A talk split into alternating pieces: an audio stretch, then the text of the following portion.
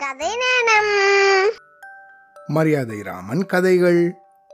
ஆளுக்கு தகுந்த சாட்சி. கண்ணப்பன் அப்படிங்கிறவரு விலை உயர்ந்த ரத்தினக்கல் ஒன்று வச்சிருந்தாரு. ஒரு தடவை அவர் தேசாந்திரம் போக வேண்டியிருந்தது. அதாவது கோவிலெல்லாம் சுற்றி பார்க்கறதுக்காக வெவ்வேறு ஊர்களுக்கெல்லாம் போக வேண்டியிருந்தது. அதனால் தன்னோட ரத்தினக்கல்ல தனக்கு தெரிஞ்ச நண்பனான சாமி கண்ணு அப்படிங்கிறவர்கிட்ட கொடுத்துட்டு நண்பா நான் தேசாந்திரம் போகிறேன் வரதுக்கு பல மாசங்கள் ஆகும் அது வரைக்கும் இந்த ரத்தினக்கல்லை பத்திரமா வச்சிருந்து நான் வந்ததும் திருப்பி கொடுக்குறியா? அப்படின்னு கேட்டான். சாமி கண்ணும் அந்த ரத்தினக்கல்லை வாங்கிண்டான். பல மாதங்கள் ஆச்சு எல்லா ஊரையும் சுற்றி பார்த்துட்டு கண்ணப்பன் திருப்பியும் தன்னோட ஊருக்கே திரும்பி வந்தான். வந்ததுக்கப்புறம் ஒரு நாள் சாமி கண்ணோட வீட்டுக்கு போய் தன்னோட ரத்தினக்கல்லை திருப்பி கொடுக்கும்படி கேட்டான். என்னது? உன்னோட ரத்தினக்கல்லை தான் நான் அப்பவே திருப்பி கொடுத்துட்டேனே அப்படின்னு சொல்லிட்டான் சாமி கண்ணு இதை கண்ணப்பன் கொஞ்சம் கூட எதிர்பார்க்கல. எவ்வளவோ கேட்டும் அப்பவே கொடுத்தேன்னு சாதிச்சிட்டான். அதனால கண்ணப்பன் மரியாதை ராமன் கிட்ட போய் முறையிட்டாரு. அவன் எப்படியும் மரியாதை ராமன் கிட்ட போவான் அப்படிங்கிறது சாமி கண்ணுக்கு தெரியும்.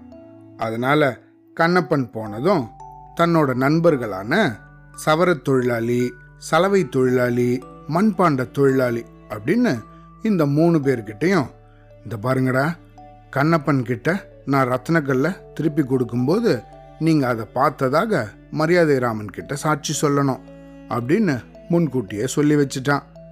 கண்ணப்பன் மரியாதை ராமன் கிட்ட தன்னோட வழக்க சொன்னதும் அவர் சாமி கண்ணு கூட்டிட்டு வர சொன்னாரு.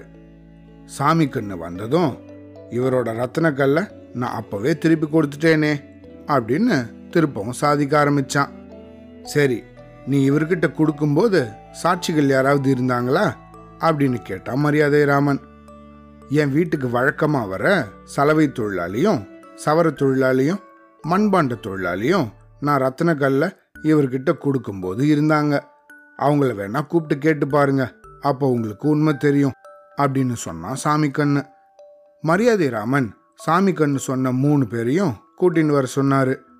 மூணு பேரையும் தனித்தனி சிறையில் வைக்க சொன்னாரு.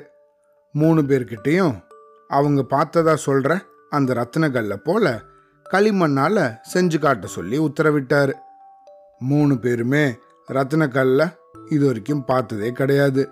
இருந்தாலும் இந்த மூணு பேரும் தங்களுக்கு தெரிஞ்ச பொருட்களை போல அந்த களிமண்ணால் செஞ்சாங்க. அந்த சவர தொழிலாளி சவர கத்தி தீட்டுற அந்த சாணக்கல்லை போலவும் சலவை தொழிலாளி துணி துவைக்கிற கல்லை போலவும் மண்பாண்ட தொழிலாளியோ வண்டி சக்கரம் போலவும் அந்த களிமண்ணால் செஞ்சாங்க.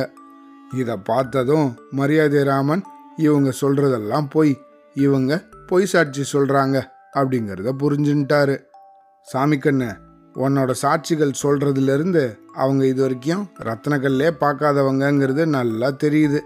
உன் வாயாலே ஒழுங்காக உண்மையை சொல்லலைன்னா உனக்கு கடுமையான தண்டனை தந்துடுவேன் அப்படின்னாரு மரியாதை ராமன். உடனே இந்த சாமி கண்ணும் தன்னோட குற்றத்தை ஒத்துண்டு ரத்னக்கல்ல தன்னோட நண்பன்கிட்டே திருப்பி கொடுத்துட்டான். மரியாதை ராமன் இந்த ஏமாத்துக்கார சாமி கண்ணுக்கும் பொய் சாட்சி சொன்ன அந்த மூணு பேருக்கும் ஆளுக்கு ஐம்பது கசையடி கொடுக்க சொல்லி உத்தரவு போட்டாரு. தன்னோட ரத்தினக்கள் தனக்கு திருப்பி கிடைச்சது நினைச்சு கண்ணப்பன் மகிழ்ச்சியா அங்கேருந்து வெளியே போனாரு. அவ்வளோதான்